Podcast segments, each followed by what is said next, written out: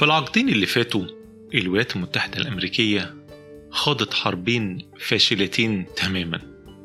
أولهم كانت غزو أفغانستان نهاية 2001 بعد حادثة 11 سبتمبر الشهيرة والتاني كان غزو العراق في 2003 الحربين والغزوين دول فشلوا فشل ذريع لأن نتائجهم اللي كان مفروض يتحققوا من وراهم ما تحققوش. واحد منهم كان هدف كاذب طبعا اللي هو اللي كان ورا غزو العراق. والتاني اللي هو كان الإطاحة بتنظيم طالبان والقضاء على منابع القاعدة والتشدد فشل فشل ذريع لأن بانسحاب الولايات المتحدة الأمريكية في صيف 2021 اللي إحنا فيه طالبان جت من وراهم على طول وسيطرت على كل أفغانستان تماما وكابول سقطت في منتصف أغسطس اللي فات. فأي حد يعني بيتابع الشأن الأمريكي هيقول يعني أكيد بعد التجارب الفاشلة دي والإحراج الشديد أمريكا صعب إنها تخوض أي حرب خارجية تانية قريب. ده غير طبعا تصاعد الأصوات الداخلية في الولايات المتحدة الأمريكية من أيام حرب فيتنام واللي بتقول إحنا ليه نضحي بالدم الأمريكي؟ ليه نضحي بأرواح الشباب الأمريكان عشان حروب بعيدة عننا؟ لا بنحمي الأرض ولا بنحمي المواطنين ليه نروح نضحي بخيرة شبابنا؟ إحنا مفروض ملناش علاقة بالحروب دي. لكن وبرغم كل اللي أنا قلته ممكن نلاقي أمريكا وغصب عنها متورطة في حرب جديدة. لا والمرة دي إيه؟ مش ضد بقى تنظيمات صغيرة زي طالبان أو حتى دول متوسطة زي عراق صدام حسين. لا أمريكا ممكن تلاقي نفسها متورطة في حرب ضد تاني أكبر دولة في العالم القوة العظمى التانية الصين. الكلام ده كله زايد اليومين دول بعد زيادة ضغط الصين من مجرد تصريحات بإن تايوان جزء منها ولازم ترجع لأ لزيادة التوتر في مضيق تايوان وده اللي بيفصل ما بين جزيرة تايوان والصين نفسها.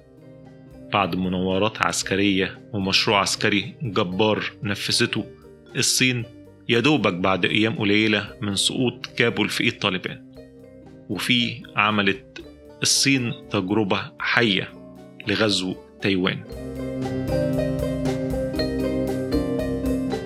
بعد أكتر من سبعين سنة من المناداة بتوحيد وضم وإعادة تايوان للحضن الصيني دلوقتي بقينا في اللحظة اللي فعلا الصين حاسة إنها تقدر تعمل كده.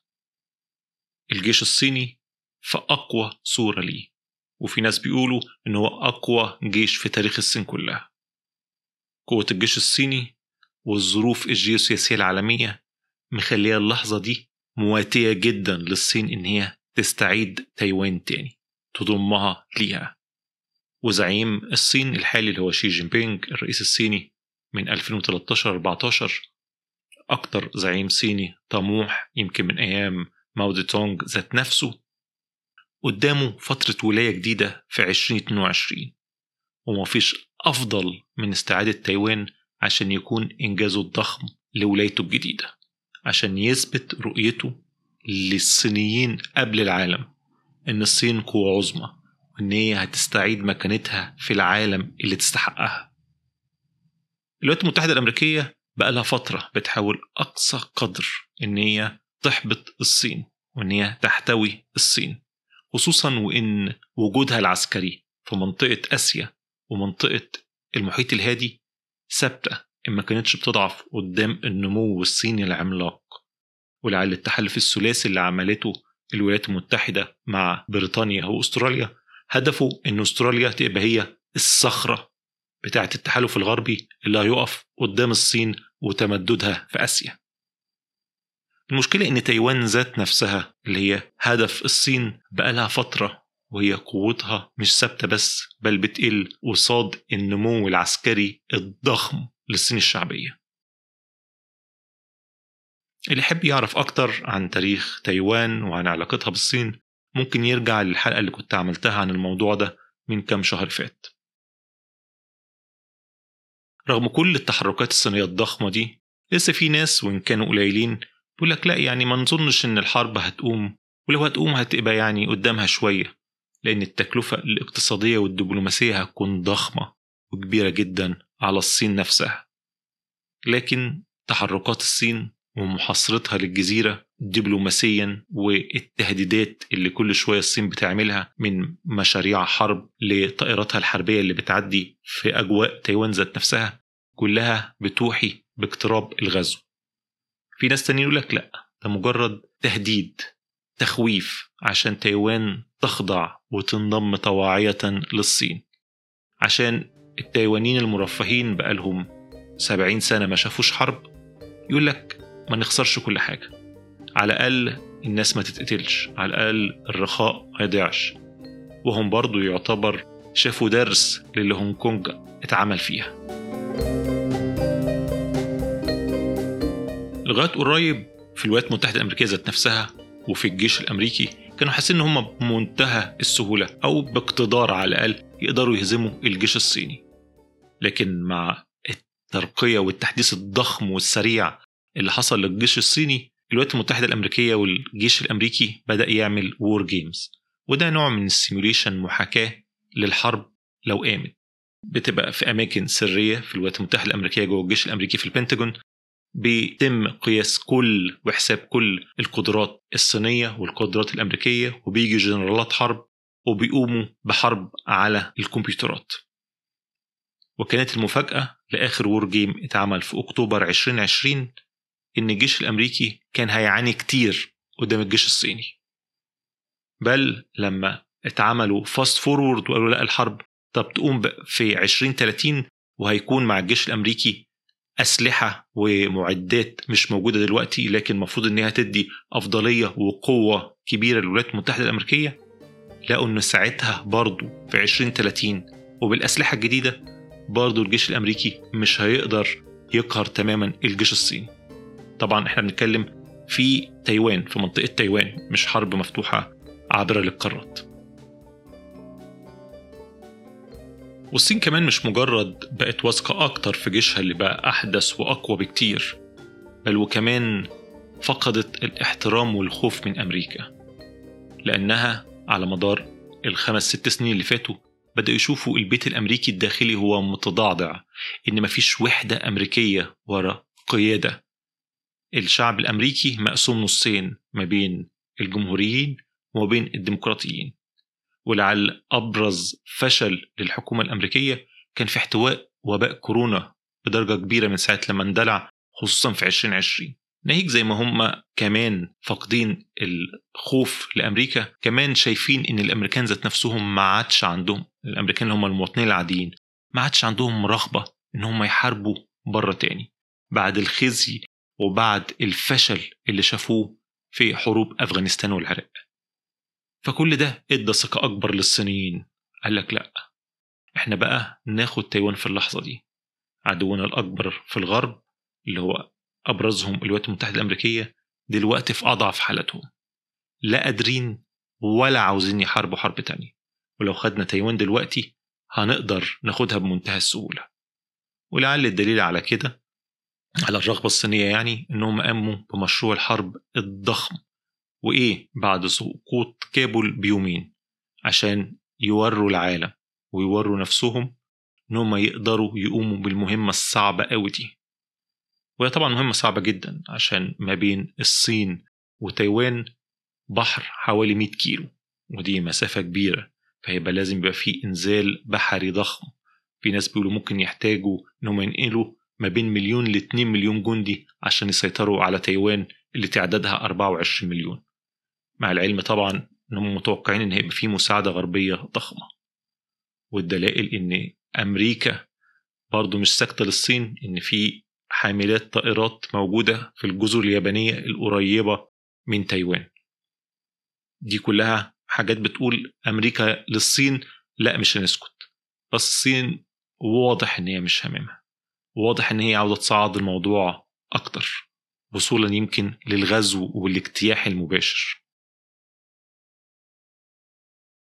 الناس بيقولوا إن المرة دي الصين اتعلمت الدرس كويس وخدت وقتها كويس جدا عشان تتعلم الدرس ده.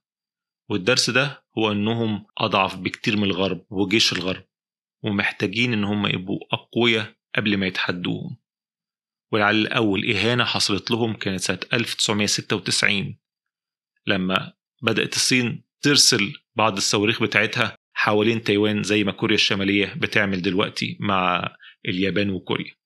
ساعتها أمريكا بعتت حاملات الطائرات بتاعتها ووقفت في المضيق قدام الصين ذات نفسها. والصين بجيشها الضعيف وقتها ما قدرتش تقف لأمريكا. ودي كانت إهانة جدا للصينيين. حاجة كده زي الحادثة بتاعت الإهانة اللي حصلت لليابانيين لما الأمريكان حصروهم وحصروا طوكيو في في خمسينيات القرن ال 19 وكانت اللي أدت لصحوة مييجي. اللي هو الإهانة. أنت إزاي تهني كده؟ لأ أنا هبقى قوي وهقف لك وهرد عليك. وهو ده دلوقتي اللي حاصل مع الصين. من ساعتها من 96 مش بيبنوا بس اقتصادهم لا وبيبنوا جيشهم. عشان لما تحصل حاجة زي كده يقدروا يقفوا ولما يجي يغزوا مش هيجي لهم بقى اتنين حملات طائرات تخوفهم لا يبقى عندهم جيش قوي. والمراقبين العسكريين شايفين على الأرض الدليل على كده. الإنفاق العسكري الصيني زاد جدا لدرجة إنه وصل ل 252 مليار دولار في 2020 كانت طبعا النسبة دي تعتبر صغيرة برضو بالنسبة للإنفاق الأمريكي اللي وصل ل 780 مليار في السنة اللي فاتت. بس برضو ده جيش أمريكا اللي قواعده في كل حتة في العالم. إنما الصين حربها هتبقى موجهة في نقطة واحدة والهدف بتاع جنودها هيبقى واضح استعادة أرضهم استعادة جزء من الصين من التراب الوطني. إنما الأمريكان هيكونوا بيحاربوا ليه؟ الدافع للجنود على الأرض هيبقى مختلف تماما. مين بقى اللي حاسس بوطأة الموقف؟ القادة العسكريين الكبار في الولايات المتحدة الأمريكية والقادة والمحللين الاستراتيجيين. بيقول لك وقوع تايوان معناها فتح الطريق قدام الصين إن هي تاكل المنطقة كلها. طب ويا ترى إيه الوضع على الأرض بالنسبة لتايوان؟ عسكريا إيه أخبارهم؟ والله عسكريا هم مش في أحسن أحوالهم خالص.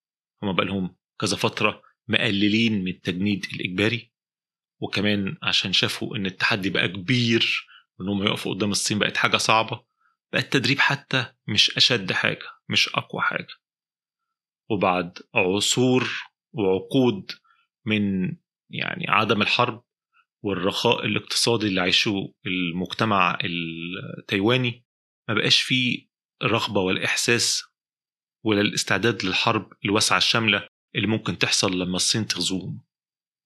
الخبراء العسكريين في تايوان بيقول لك لو الصين حاولت تغزونا دلوقتي هتقدر بس التكلفة المادية والعسكرية عليهم هتبقى عالية.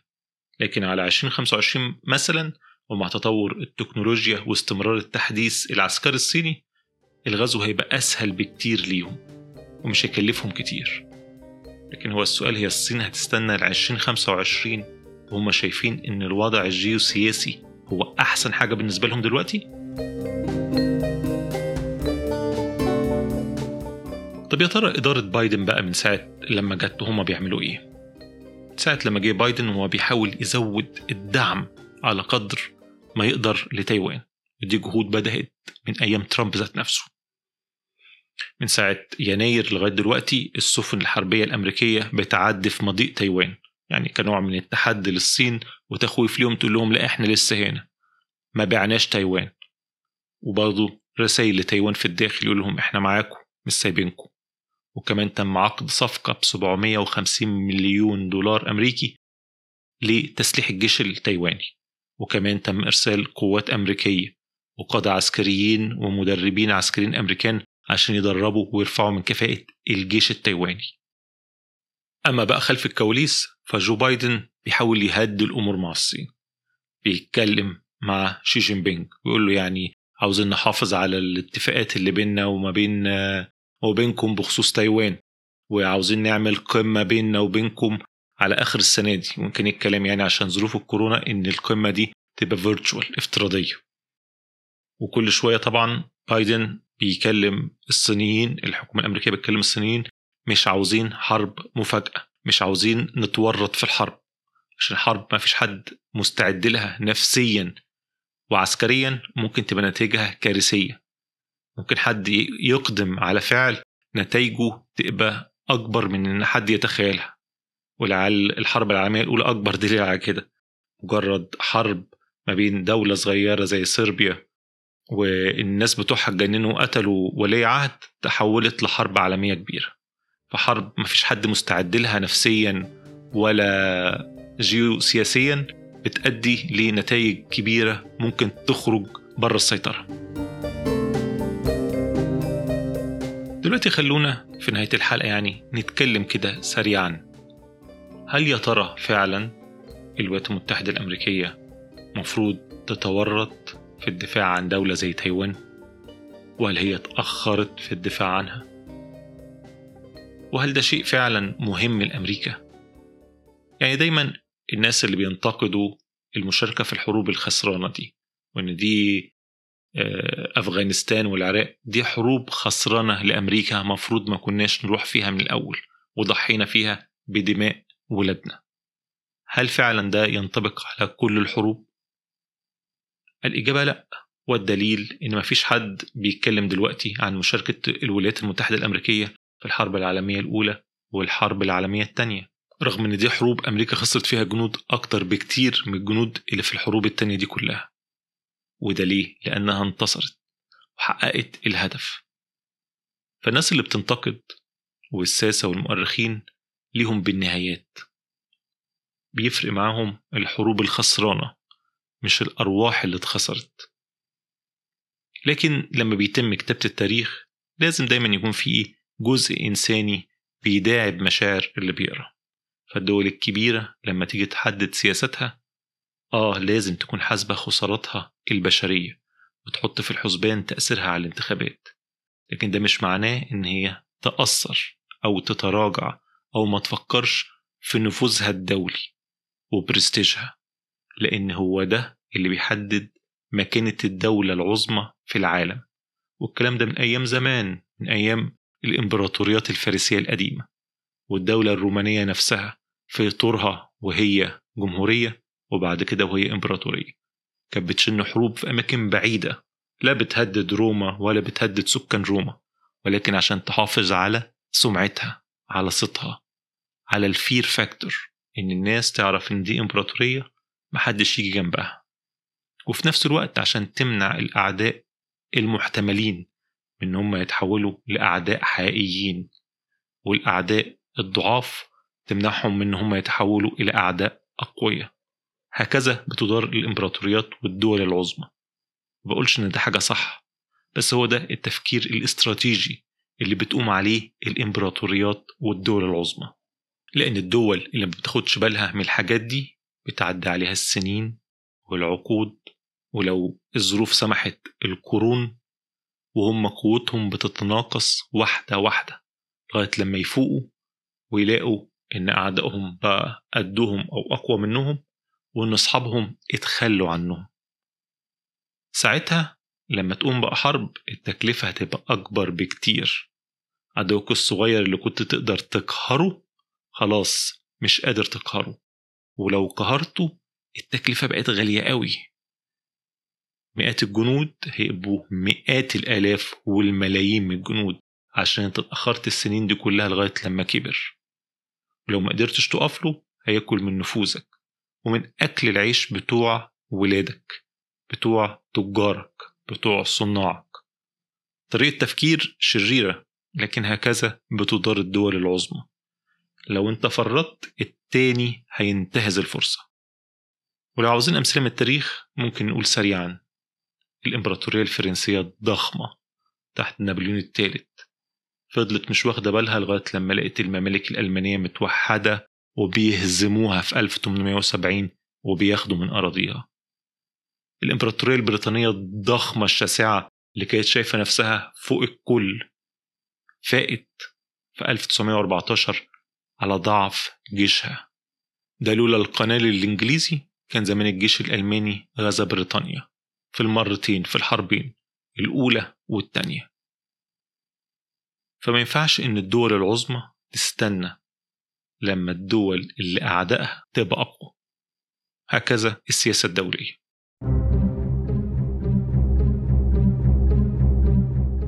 بس ده كل اللي عندي النهاردة. لو في أي تعديلات على محتوى الحلقة أو في أي مقترحات أحب أسمعها منكم تقدروا تسيبوها في التعليقات سواء على الفيسبوك على الصفحة أو على المنتدى أو على اليوتيوب. وأحب أوجه آه، انتباهكم لتطبيق سبوتيفاي. أحب برضو أنكم تسمعوا فواصل ثقافية عليه الفترة اللي جاية عشان في إمكانيات أحسن للتواصل بيني وبينكم. هيبقى في ممكن أوجه لحضراتكم أسئلة أو إن أنا أعمل استطلاعات رأي شكرا وأشوفكم على خير الحلقة الجاية. مع السلامة.